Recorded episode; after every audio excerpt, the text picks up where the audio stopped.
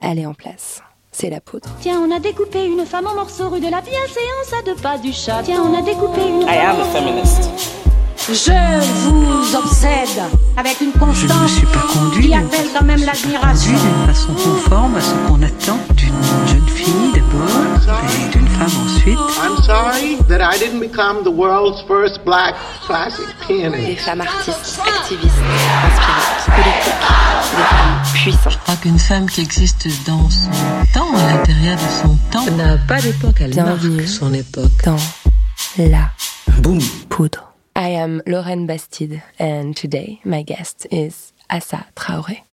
Si mon frère est My brother died because he was black, because his name is Adama Traoré and he comes from an underprivileged neighborhood. J'ai envie de donner la In La Poudre, I've always liked to invite activist women. Assa Traoré is one of them. One of these women I admire for their battles. I had heard about her story in the media, but I understood the extent of her struggle thanks to a book, Lettres à Adama, a book she wrote with journalist Elsa Vigoureux. Lettres à Adama. Assa Traoré is Adama Traoré's sister. Adama died on the 19th of July 2016 in a police station of the Val d'Oise on the day of his 24th birthday. Ever since, Assa Traoré has been demanding justice. It's crucial that we listen to her.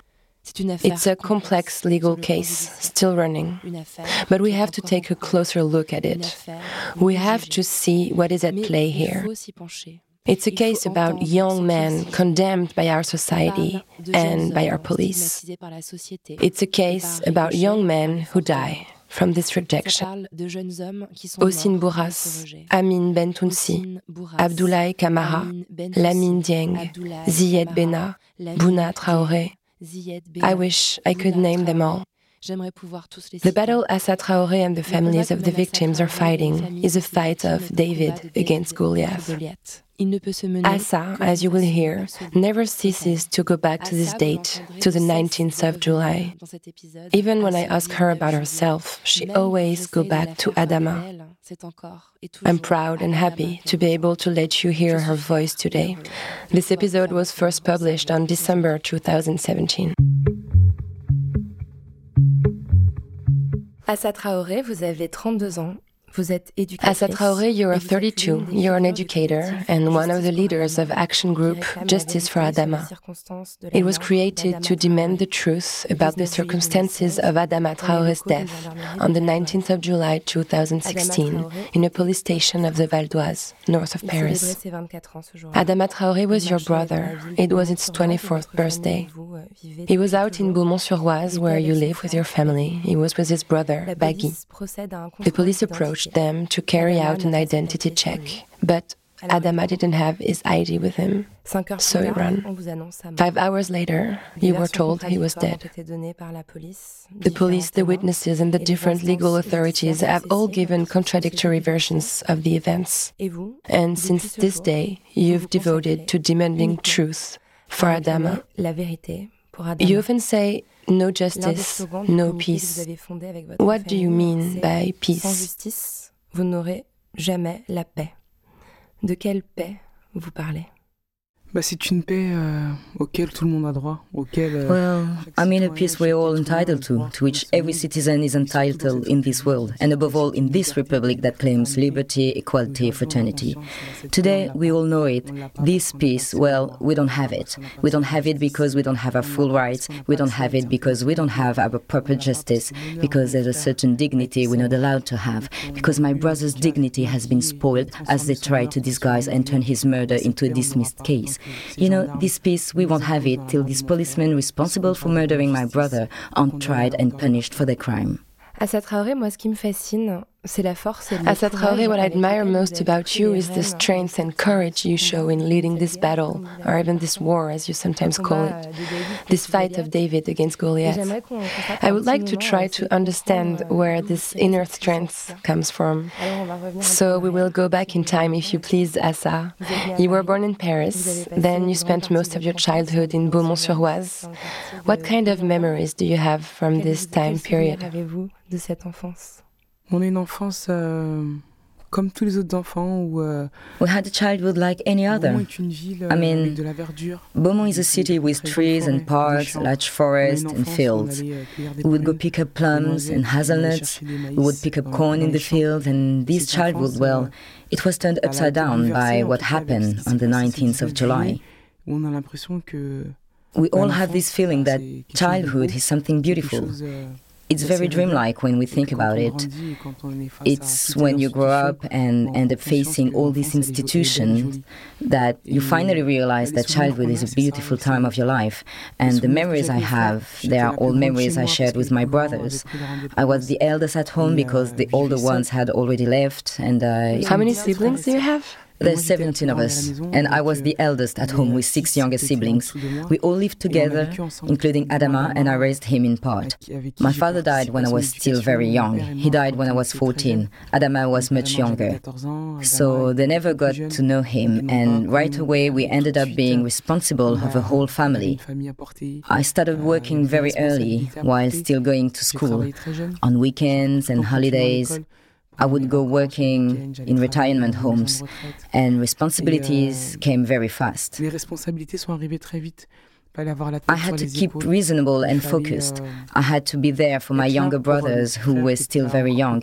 I was much older, and um, euh, but it was a good childhood. No one forced any part of it upon me. It's always been something I did choses que j'ai fait. happily, and to me, it was normal. It was my duty to contribute to my brother's education. participer à Because I had known my father and they hadn't. connu mon père, So to me, it was Donc, pour moi, important for them to have a sister close to them so they could grow up in a good environment. Qui puisse grandir dans les bonnes conditions. Mais malheureusement, euh, Unfortunately, in our society, well, when you open your eyes and when you grow up, quand on avance, sometimes bah, des fois, you get hit hard, se prendre une and so you feel like you need to protect them euh, even more. on se dit, on veut les protéger But on that day, the 19th of July, we couldn't protect Adama. Protéger Adama. Malheureusement, il est mort. Unfortunately, he mort dans des died. He died in dreadful condition in this police station. And when I think about our youth, well, I dis, il a tell pas connu son myself, he never met his father. frères ont pas connu, My euh, brothers never met my father. grandi, ils ont grandi They grew euh, up they grew up with all the stigmas that young men from underprivileged neighborhoods carry with them. They're aussi, on leur pointe stigmatized from the get-go. They have society's finger pointed at them and it stayed that way forever. On va, on, va, on va en parler, c'est quelque chose que vous connaissez bien et euh, que vous avez aussi vécu sur le plan. Yeah, it's something you experience through your profession, and I'd like to talk about it more later. But first, I'd love to talk about your father. You often talk about him. I feel he's played a major role in your education. He's passed on important values. What values were passed on to you when you were younger? How would the Il y en a adults talk to you? C'est vraiment aujourd'hui, j'ai There's a lot. Actually, today I know that je suis fier I'm proud to say that the education my father gave us, I know now that it's a beautiful education and that he passed on a legacy, a legacy full of love. Because, you know, I have 16 siblings, but not all from the same mother. When my father arrived here from Mali when he was 17, he married two white women, Françoise and Elizabeth, with whom he had seven children, five with one and two with the other. Then he split up with them and he married my mother, with whom he had six children, and my stepmother, with whom he had three. Even after they split up, he kept the familial bonds, even with his ex wives. When I was younger, I would go on holidays in Bordeaux with Françoise. When Françoise comes to Paris, she stays with us. Last week, my mother was in Bordeaux and stayed at Françoise. Elizabeth, who married again and had two other children with her new husband, doesn't live in Paris, so when she came to look for a job for her children, well, her children stayed over at my father's. That's how we do it in the Traoré family. That's how the Traoré family stays strong, because, you know, to fight a battle like this one and for this long without giving up, well, you have to be strong. The family bonds have to be very powerful. Extraordinary indeed. And my father took part in all of this. Really, when we were younger, it was. He would show us, he would show everyone his children were more important than anything. And we knew it. And to him, it was what really mattered. Even to his wives, he would show them that his children were the most important thing. And that's how we grew up. Well, at home, there were no half brother or half sister. Because to him, his children were his children. We were all on the same level, all brothers and sisters. Vous dites parfois, je crois que j'ai lu dans votre livre, que Sometimes you say that it's impossible for someone to tell whose mother is whose if they're not close to your family. I think I've read it in your book. Absolutely. It's euh, really Adama and I, we don't have the same mother, but if you're not a close relative, you wouldn't know. My older siblings call my mother auntie, and they come to her when they need advice. For my own daughter, who's nine, Françoise drove 600 kilometers to see me at the hospital when I gave birth. That's the Traoré family. It was crucial to my father that his family, his whole family, all his children could be together, never apart. Puissent euh, être ensemble mais pas de séparation. And when he passed away, well, that's how we left it. And it's a very strong legacy. He left us with many tools and protections, but most of all, he left us lots of love. We can still feel it today. My brothers and I, we can call each other and stay on the phone for a whole day. For each decision taken for the group, even though I'm the spokesperson, I call my younger brothers, I call my older brothers, my older sisters, and we talk about it. It's very important to look after each other. It's as if it's completely normal anyway, whatever happens. But to us, it's a responsibility and it's normal. That's it. Dans le livre, euh, donc Lettre à Adama que vous avez écrit avec. In your book, Letter to Adama, you talk about this family. You talk about this childhood you just described. And so, in the home you grew up in, there were two mothers, both your father's wives. In France, that's something that can be surprising. That doesn't necessarily correspond to an idea of marriage deeply rooted in French culture. And still, you talk about it strikingly easily, very naturally. I sense you feel no need to justify your family in the way you describe it. Where does it come from? Votre famille, ça, ça vient d'où? C'est grâce à quoi? On n'a pas été malheureux. It's true, we're never unhappy. We haven't had an unhappy childhood, and to live like this was just normal to us. I had brothers and sisters, we were together. No one could divide us. It was simply living, living together, completely normal. And you know, it's cultural. In our culture, we can have one, two wives, and we live in a society where, in Africa, we all live together. Grandparents, aunts, and uncles all live together and contribute to the children's education. Everyone has something to say, from the eldest to the youngest, and each individual has a role and each role is important. So it's just normal to us. We don't feel different. We're a family, we live as such, and I've seen many people, families that live, who have only one mother, but in some families, the mother is rejected. People suffer from it because they don't talk things out. Things are kept hidden. Well, we're a family, that's how we grew up, and then my brothers and I, we couldn't even think about living separately. Euh, and you talk about these two mothers, these two other mothers. I mean, your father's first two wives who live outside of Paris. Do you feel that having access to other regions of France added something to your education and the way you grew up? My father did everything he could so we could see as many things as possible.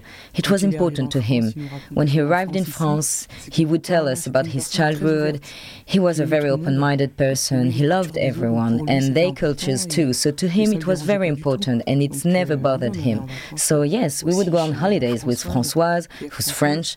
There was no questioning it. It also became normal. We never felt that there was anything unusual about us. Just normal. So that's how the Traoré family built itself. All these feminine role models must give you strength. That's where I wanted to take us. I think it's very powerful in terms of, how can I put it?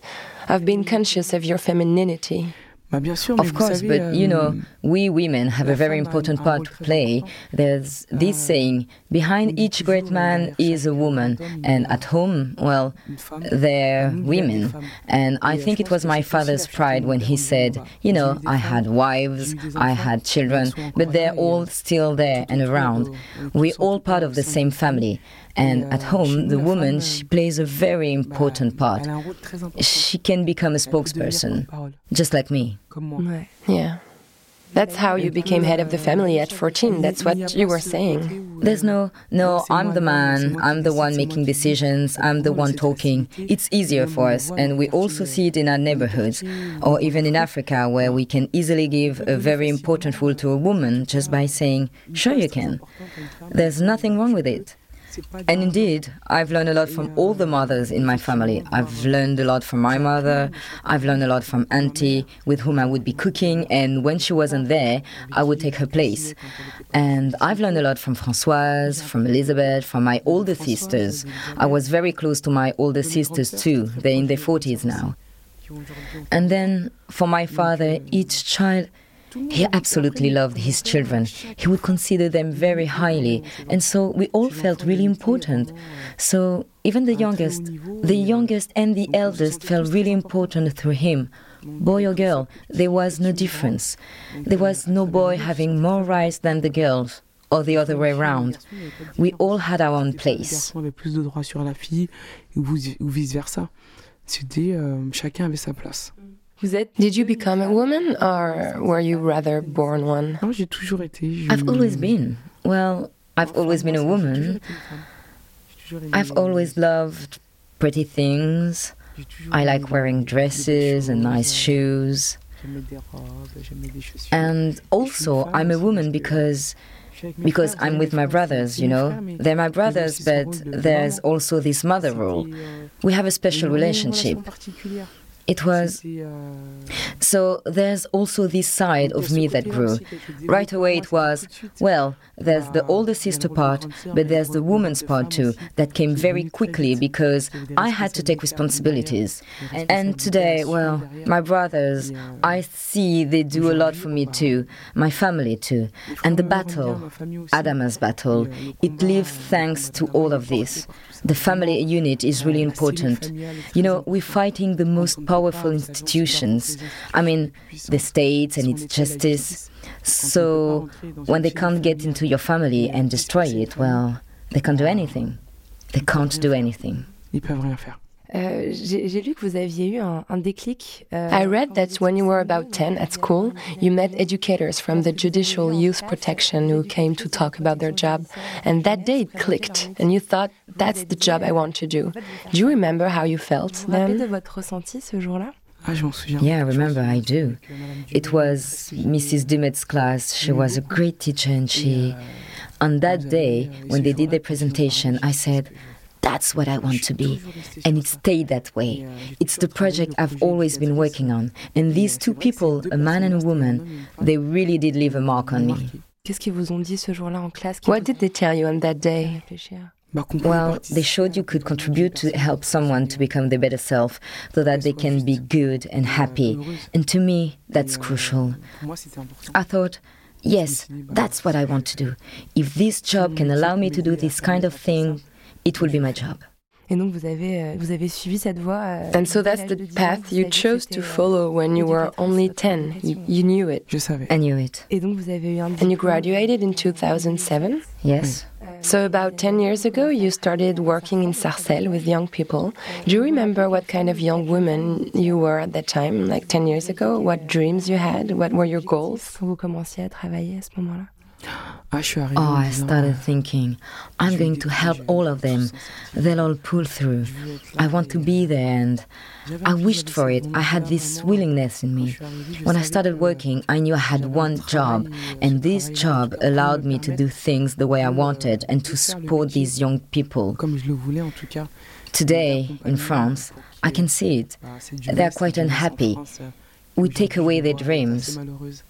There's a finger pointed at them, and they can't live their life the way they wish they could. So I wanted to tell them, I want to help. When my brother died, I had just left two days before for Croatia with my colleague Sonia. We had taken a group of 16 and 17 years old to Croatia so they could see Europe. On avait emmené un groupe de jeunes de 16 à 17 ans pour les emmener en Croatie pour qu'ils puissent découvrir l'Europe. On holiday, it was July, so I guess it was. On était au mois de juillet et on It was in July, and we had chosen Croatia because I told my boss. I want them to see Europe. It's also about encouraging them to leave, to think, well, there's many other countries than France. Taking them to Croatia to discover another culture and push them to think, so tomorrow I'll travel to another country. But I had to come back only two days into the trip. I didn't stay with them, and that's it. And from there, I never went back to work. In an interview, you said, These young boys have no voice. They can't contribute to the development of France. They're left in a corner from an early age and directed towards certain specific fields. They're not even seen as human anymore. I guess your work as an educator that you practiced for about 10 years allowed you to better understand what was happening in underprivileged neighborhoods and the discriminations these boys have to endure. You know, my work as an educator has taught me so many things. If I'm here today, it's also thanks to my work at the Foundation for the Protection of the Jewish Children in Sarcelles. It shaped me. And when I talk about my brother who's been killed in this police station in horrid conditions, and that the try to hide the truth from us. I think, well, it's not only about Adama. We don't want justice only once. Once both policemen will be convicted, it won't be the end of it. My brother died because of a system and a society created around them. Since a very young age, they, they had a finger pointed at them. They were discriminated. And when the police forces come to our neighborhood, they don't wake up thinking, I'm going to kill Adama Traoré. They trained, they shaped to do it. Our society has been building all of this up for years around our neighborhoods, and it's all fantasies, unreal, surreal fantasies. I want to tell them, my brother died because of this. My brother died because of this system. My brother died because of this society. When they come in our neighborhoods, our brothers are seen as they're not human in the police's eyes. They're not considered people anymore. They see them as people they have to beat up, humiliate, talk down to, rape, and unfortunately kill, just like my brother. My brother died because of all of this. And I want to tell them, but you know, my brother and all these other boys, they have a brain, they have a heart, they can think, they have dreams, and they have their freedom. They wish they could have the freedom to move around without being arrested every five minutes. And all these dreams, well, you can't take that away from them. And I want to tell them they too have the right to contribute to the country, to its development, to its society's development. They're not invisible. Not long ago, I was interviewed on International Women's Day on the 8th of March, and they said to me, Assa Traoré, what are your thoughts on this day? I said, I'm happy that today, as a black woman, I can be heard. It's because people before me fought so that I could have this right. But the question I ask myself is against which man did they have to fight? Which men? Not the men from our underprivileged neighborhoods, because these powerful men you're talking about, they have control over these men from our neighborhoods and have no respect for them. And I want to say today, we have to create a day for them too, to show the world they're here. They too are part of this society. They're not invisible. I don't get killed. I don't get ID checks every morning, and still, they don't have a voice. They don't even exist. And that's why my brother died. As long as the system stays in place and things don't get balanced again, and they get rights just like anyone else, just like the powerful men against whom we women are fighting, because our rights too are being trampled on, because men who feel more important than us take these rights away from us, I want to say, well, the men from underprivileged neighborhoods have a right to freedom and justice. We have to fight for their rights too. That's right. Adama est mort To sum it up briefly, and I'm being a bit blunt on purpose, Adama died from an identity check. What is an identity check for a young man from an underprivileged neighborhood? You know, in our neighborhoods, it's about not being the right color and living in the suburbs. And you get stopped by the police once, twice, up to five times on the same day by the same officers. And from there, it becomes a game to them. They start by talking down to you, it turns violent, and it ends up in detention. There's even a double violence when it ends up in front of the judges. All of this, Adama tried to run from all of this. It was his birthday. He was killed on his birthday. He was turning 24 and he left a twin sister. He tried to run from a violent identity check. Today, our police forces are undisciplined, violent, and mistreat people. They mistreat part of their population, and I want to tell them if you go on like this, part of the population will will just cease to exist. It's this whole thing that we want to stop. This kind of identity checks only leads to death. Mais parfois les gens qui n'ont pas forcément conscience de la réalité. Euh, but at times people don't know what these young men's daily lives can look like and they ask but why did he run away? He could have complied with the policeman and showed his ID. Actually he didn't have his ID with him. It might be difficult for people who don't know how it is to understand that one might rather run than have to submit once again to that kind of ritual. Courir plutôt que de devoir se soumettre une énième fois à ce genre de, de rituel. You know, when they came to check Adama's ID, you can read it, we watch it in the book. In the car trunk, they had weapons as if they were going to war. I'm pretty sure in Paris, when they do normal identity check, they're not armed that way. Why are they heavily armed when they come to check our brothers in our neighborhoods? They bring helmets. There's no talking. It's automatically violent. When they come to our neighborhoods, when my brother goes through identity checks, he's not human to them. But he is human. As I was saying, they have a heart, they have feelings. If an unruly police assaulted me on daily basis, I'd escape too. I'd run. police indisciplinée, bah, à leur place, je, je prendrais la fuite aussi. Je courrais. Il y a un passage euh, dans le livre euh, Lettre à There's a passage in your book, Letter to Adama, that really deeply moved me, made me cry. I would like to read some of it. Let me find it. There. So, Auntie, she's Adama's mother. Auntie just came back from work. She turned down a dinner invitation from her colleagues because she wanted to be with you for your birthday. The moment I tell her you've lost consciousness, I can hear behind her Yacouba on the phone with Samba, who's angry because they can't find you anywhere. Not at the Beaumont Hospital, nor in L'Isle-Adam, nor in Pontoise, or even Osny. You were this close to tear the hospital down. His wife, Melissa, has just called the firemen. When they heard your name, they directed her to the police station in Persan. So Auntie and Yacouba decided to go. It's around 9 p.m. She rings at the door and asks, Is my son here, Adama Traoré? The policeman replies, You're here. Auntie is worried. I've been told he's lost consciousness. The police officer tries to soothe her. No, no, everything's all right. He's lying. In fact, you're dead. It's been two hours already. That's that's what's beyond me in your story. For mm. five hours, they lied to you. They avoid telling a mother the true facts about her own son. They tried to hide what happened. On cherche à masquer ce qui s'est produit. You know, in Adama Traoré's case, if we hadn't acted right away, who knows where we would have found my brother? We might even never have found him. Because when my mother went to the police station and asked, Is my son here? And they replied yes, and she went on, Have you called his lawyer? And they replied yes. She said a thing only a mother who knows how violent they can be. If anything happens to my son, I file a complaint against you. As if she knew that. She knew they could hurt him. And they told her, No, ma'am, it's late. It's 9 p.m. You can't see your son right now.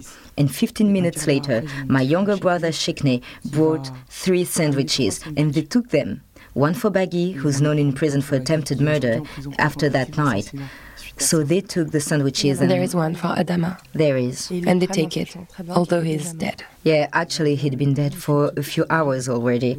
But Beaumont is a small town, less than a thousand people, and you could feel the tension. You could see many cars coming and going, so everyone go out and came to the police station. And around 11 p.m., my brother Yacouba, who's in prison today because he came outside the police station on that night, they came for him a year later. Well, he came to the police station. He said, We want to see Adama. They left my family in, and then Then they didn't even have the guts to tell my mother. It's around 11:05 p.m. The death was pronounced at 7:05, and that's how we learned that Adama was dead. And they're army men, policemen that are supposed to protect us. We have policemen from the army that instead bring fear and insecurity. And that's how they told her that her son is dead, although they had already told her twice that he was doing fine. It's inconceivable to us to just stay here and do nothing. What's more, they went on and insulted his name. People will say my brother's a drug addict, that he died drunk on high drugs. We know Adama. He didn't take any of it. We then asked for countertoxicological expertises. No trace of alcohol, no trace of drugs. Then they said Adama died from heart problems and serious infections. We asked for a counter autopsy. But you have to know that on the day of the first autopsy, we were called in the prefecture of Cergy-Pontoise and they told us, We know you're Muslim and that in Muslim religion you have to bury corpses three days after the death. We have taken the liberty to call Air France and Roissy, and Adama's body can leave as soon as tomorrow. If you want to go with him, there's a woman here who will give you a passport immediately.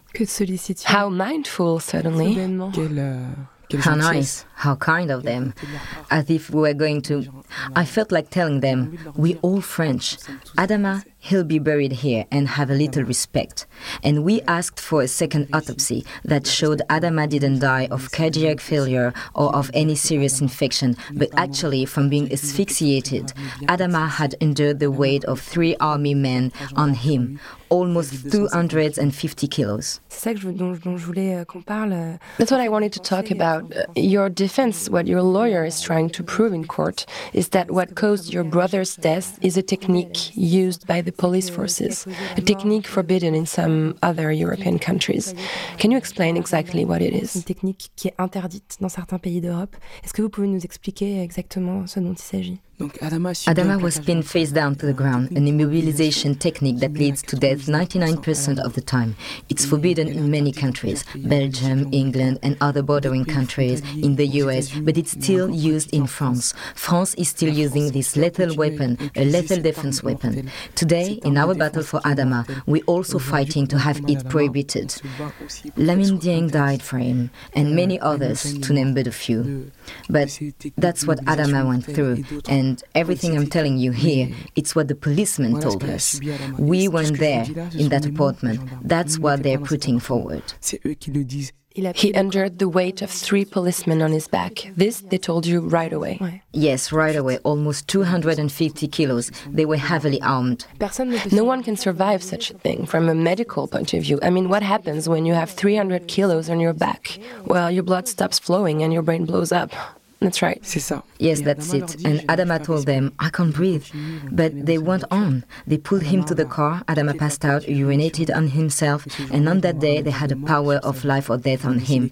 And they decided that Adama was going to die. They decided he wouldn't live. They didn't take him to the hospital less than 200 meters away. They could even have carried him over there, but they decided to take him on a five minute car ride to the police station where they didn't take care of him at all. We finally had a hint of the truth when the firemen and the ambulance told us that when they arrived, Adama was handcuffed face down on the floor so they didn't take care of him. I remind you that there are army men that are supposed to help any citizen anywhere in the world. Today, in the French Republic, we have army men, policemen, who can look at a 24 year old man die. The fireman kept telling them to take off his handcuff and said, He's 24, we can't let him die like this. And his death was called at 7.05 pm. And from them, we went through pressures and repression. They'll talk about Bagui. You know, Bagui is the main witness in Adama's death. He's the last one who's seen him alive, and the last that saw him dead in his courtyard. And right afterwards, on the day, on the 19th of July, well, as soon as he died, they took him to another town, to Cergy-Pontoise. So Bagui wouldn't see him, and they they let him go around 1 a.m. saying, You can go, your brother's dead. And today, Bagui is charged with attempted murder. He's at risk of a very heavy sentence. That's how they're trying to punish us. Voilà comment faire payer la famille Traoré. Pour expliquer un petit peu ce qui s'est produit euh, ensuite. Euh, et to sum it up, and I find it quite upsetting, the mayor of Beaumont-sur-Oise at first showed no compassion, not a word of condolences for your family after Adama's death. This triggered violent confrontations around the town. You said it's a small town and that everyone had heard the news very quickly. And obviously, in Adama's circle, there was a lot of anger. You appeared on TV. You accused the mayor to take sides in favor of police euh, brutality. She pressed charges for slander or threatened to do so. She claimed she did it, yes. That's crazy. And so from there, you went to the town council, which was your right, it's in the law, and you and your family were welcomed by 50 heavily armed policemen. There was your mother, there were children, and they charged at you. They even used tear gas. And your brothers got arrested and accused of brutality against the police after that. Two of them are still in prison now. Exactly. It was important to recall what happened. You know, today in France, when we say liberty, equality, fraternity, but it's not for it's only for part of the population. Today we live in an anti-democratic country. When we want to use our rights as citizens well we go to prison. We get beaten up. When they come and try to get my brothers they're not here for my brothers. They're here for Adama Traoré's brothers. That's the key to it. It's the battle for Adama Traoré's that bothers them. When we come to them we have to endure relentless pressures proportional to our gathering they will lock up my brothers for verbal assault and rebellion without evidence. Today in France, you can go to prison for verbal assault and rebellion without evidence. My brothers will go to the police and ask, Why are you doing this? And they'll reply, Your sister's too loud. She needs to shut up and we are swept into a masquerade of a trial. A local female officer presses charges for violence, and it turns out she threw a tear gas bomb on herself. Another one will say, Actually, I got bitten by my dog. And another one will say, Yes, I heard someone spit on my back, and I was told it was Bagui Traoré. Do you positively recognize the Traoré brothers? No, someone showed me their pictures before they arrived. And the court in Pontoise will still sentence my brothers. You know, when we got the 22nd of July and the experts in Paris confirmed what we were saying that Adama did not die of cardiac failure and serious infections, but was asphyxiated, well, we didn't get there so easily. We left brothers, support in prison along the way, and that's why they wanted to silence us, but we made it. Euh, Lastly, we've also seen police unions call for strikes. There's a general uneasiness in France. We've seen thousands of policemen on the streets demonstrating, exposing their poor working conditions, their insecurity, the psychological distress some of them are in. Do you hear their message? Do you empathize with it? You know, today I feel that the government has to take responsibilities. We can't be held responsible for their unhappiness, and they can't make us pay for it. The government has to take responsibility and take care of their police forces because they're feeling really bad. They should at least be able to correct the system, rethink how the French police works, and see how bad they are doing. But we people living in underprivileged neighborhoods, do we have to be their punching bags? Do we have to suffer too because they are? This unhappiness happiness? Do we have to endure it until some of us die? The government has to assume its responsibilities towards all of its citizens, both towards its police forces and towards us. Other families of victims of police brutality have joined your struggle and your demonstrations. Let's mention, well, there's a lot, but most of all, there's Lamine Dieng family. He died in 2007, and Hakim Ajimi, who died in 2008. What does it mean to you to have their support? How does it feel to be supported by people who went through the same as you? Vous savez, nous, quand on arrive, on n'arrive pas. You know, when we started it, we didn't start everything from scratch. We were a continuity of their own battle, a battle they have been fighting. Lamine Dieng died 10 years ago, so we're an extension of their battle. When they're with us, well, they have a lot of advice to give because they've already been through it, and it's a battle we have to fight together. It's not a personal battle. If we win, if they win, we're winning for a whole society. Si eux gagnent, ben on gagne pour toute une société. Un chiffre que j'ai trouvé dans un article. The New York Times published a figure connecting your group, your action group, and the Black Lives Matter movement, condemning police brutality against black people in the US. That figure was in Paris, a black or North African person is six to eight times more prone to be stopped by the police than a white person. Is your battle a battle against racism too? Est-ce que votre lutte est aussi une lutte euh, contre le racisme? Of course it is. My brother died because he was black, because his name is Adama Traoré and he comes from an underprivileged neighborhood. You know, we're going to go really far. We'll go back to slavery, to colonization, to our living conditions. Of course, it's outright racism. Our brothers get stopped by the police. People get stopped because they're not the right skin color, because they're foreigners. And yes, my brother died because he was black. So it was an act of racism, obviously. Euh, I'd like to add that last February, the Office of the United Nations High Commissioner for Human Rights questioned the French government about excessive use of force by the police regarding three men of African origins, Adama Traoré, Théo Luaka, and François Bega. I felt it was important to point it mm. out. Of course, it's important. Adama was buried in Mali, where both your father and grandfather were born. You remind in your book that your grandfather fought for the French army in the Second World War. What is your relationship with Mali? Entretenez-vous avec le, avec le Mali? Un lien très fort, on y va chaque A very close one. We go there every year, and even closer now because Adama's buried there, and my father too. It was important for us that Adama could be with our father, and the relationship between Mali and France. It's a beautiful thing to us, and I think it's a shame that today's French society doesn't take all this cultural wealth as something positive, that it's not turned into something positive, but that France turns it into something negative instead. The French society is the one taking racism into its own country, even though it could be something, something very strong and powerful if it had been done in another way. We keep a very strong connection, and my grandfather, just like many other Africans' grandfathers, fought for France, fought for France's freedom, fought so that France could be free.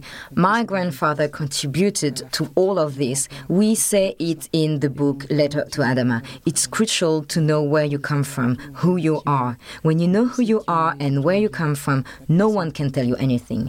You may look straight ahead, raise your chin, and say, I'm so and so, I'm Assa Traoré, I know who I am and where I come from. And this France, it's mine too. My grandfather, both my grandfathers fought. One lost a leg and the other one died, so that today we can live in a free country. Aujourd'hui, nous vivons dans un pays libre. Vous avez complètement changé de vie depuis la mort euh. Your life has euh, changed completely since Adama's death. You have devoted yourself to the action group. You've always been traveling, giving conferences, talking to people, meeting students and activists. I was wondering how how does your family feel about it? Your children, do they understand your commitment? Euh, est-ce qu'ils comprennent cet engagement euh, complet? Yes, they. You know, when my brother died, I wasn't there. I was in Croatia. My children were with my mother. They lived through the very first seconds, the very first minutes of it. They were there. He was their uncle, and it's rooted in our family. It's normal to them. They cope with it very well. It's just normal, and we explain everything to them. You talk to your children about what happened. Yes, of course, a lot. A lot. Even the youngest one, he's three, and he often tells me, Why did the policemen kill Uncle Adama? I explain, They're evil policemen and will fight till the evil policemen go to prison. Not all policemen are evil, but some of them are. And we have to get rid of them, away from society, so they can't wear our uniform and represent us anymore. So, yes, I talk about it with my children. It's normal to them. And there's even teachers, their teachers, some of them support us and join the battle. So, Adama's cause has become a local, national, and international affair. Euh, but we still live normally. We go to the cinema, we go on holiday, because family is hard work too. In order to maintain a good battle, strong, efficient, and reliable, you have to take care of family and live an almost normal day to day life. When you talk, something seems to radiate from you. All the articles that describe you talk about your charisma. They also talk about your beauty, your hair, the way you carry yourself. Is being a woman an asset or a hindrance in your battle? You know, in France, for centuries, the white man has been fantasizing about black women. And of course, being a woman is an asset, because we're women. And for us, women, to be a woman, I believe, is one of the best things. I wouldn't want to be a man. I'm happy I have brothers. But I'm happy I'm a woman. And I think it's true for all women that when you love yourself, you feel good. Uh, I don't think being a woman is a real plus, though. You just have to feel good about yourself and love who you are. But don't you think your words are better received because you're a woman? Because you're not stigmatized in the way the young men you're fighting for can be? What I want is for my words to be these young men's too. As a woman, yes, I'm a woman. It's probably better received coming from a woman, but that's not what I'm aiming for. I'm doing it for them. My brother's not here to speak anymore. I would have liked him to raise his voice and say, This is what I have to go through. This is what's happening, and this is what we're going to do to change things. As a woman, that's what I want to pass on to them. Adama has a twin sister named Awa. How is she? She's fine. She has her ups and downs. She misses her brother very much and she's fighting too. She lives in the south of France and is doing many interviews. She um, she organizes a lot of things around Adama and it helps her a lot. She's a nursing assistant, isn't she? Yes, she is. In this program, we often talk about the idea of having a room of one's own, meaning a space where women can be on their own, where they can think and create freely. It's something women don't always have access to. So, do you have a room of your own? So I have my own room, but my special place has always been the night time, when everyone's asleep. I need to have some time just for me in my living room where I sit down. It feels like unloading a burden, and even if I'm tired, even if I'm exhausted, I need this moment. Even though I have my room, each night I need this little moment just for me. And it's important so I can have a good night's sleep and wake up feeling good. What does la poudre, the powder, means to you? When I heard the word la poudre, it made me think of um, I don't know, a fairy maybe? I thought of the word fairy. It's both strong and soft, and it's beautiful too, because you can see both something positive and something powerful in La Poudre, and those are beautiful connotations. And uh, I believe each woman has a bit of La Poudre in her something fairy like in us, something explosive, and something soft in us. We all powders in different ways. Each woman has her powder. That's what I think about when I hear the word la poudre. Thank you so much, Assa Traoré. Merci, merci. Thank you. Thank you for having invited us so we could talk about our battle for my brother. And I hope everyone will read the book Letter to Adama. It's easy to find. And all profits are directed to support your battle. Yes, of course, because the battle is money is the sinews of war. Without money, we can't make any progress. So yes, the book Letter to Adama, which you can find in all libraries on internet, is directed to support part of the battle and other expenses. The legal expenses are extremely high, and that too is a source of discrimination. It's important to know that the Traoré family has to pay for contempt and insult charges over 10,000 euros. We also have three lawyers, and we have to pay them. So, yes, the book Letter to Adama, we hope it will be read all over France and all over the world, and we hope you'll contribute in the way you choose to the battle. We've also opened an online kitty for our association if people want to make a donation and support us in our battle. This way, we can make progress in the charging and convicting of these policemen. This is very important. Thanks for reminding us, Assa. Thank you. Thank you to Assa Traoré for speaking up in La Poudre. Nouvelles Écoutes is the executive producer of La Poudre, a podcast produced by Aurore Meyer-Mailleux. Our special thanks to Sarah Martins for her voice in English. Thanks to Lucy Pleskov for the translation. The English dubbing is made by Laurie Galigani and mixed by Marion Emery.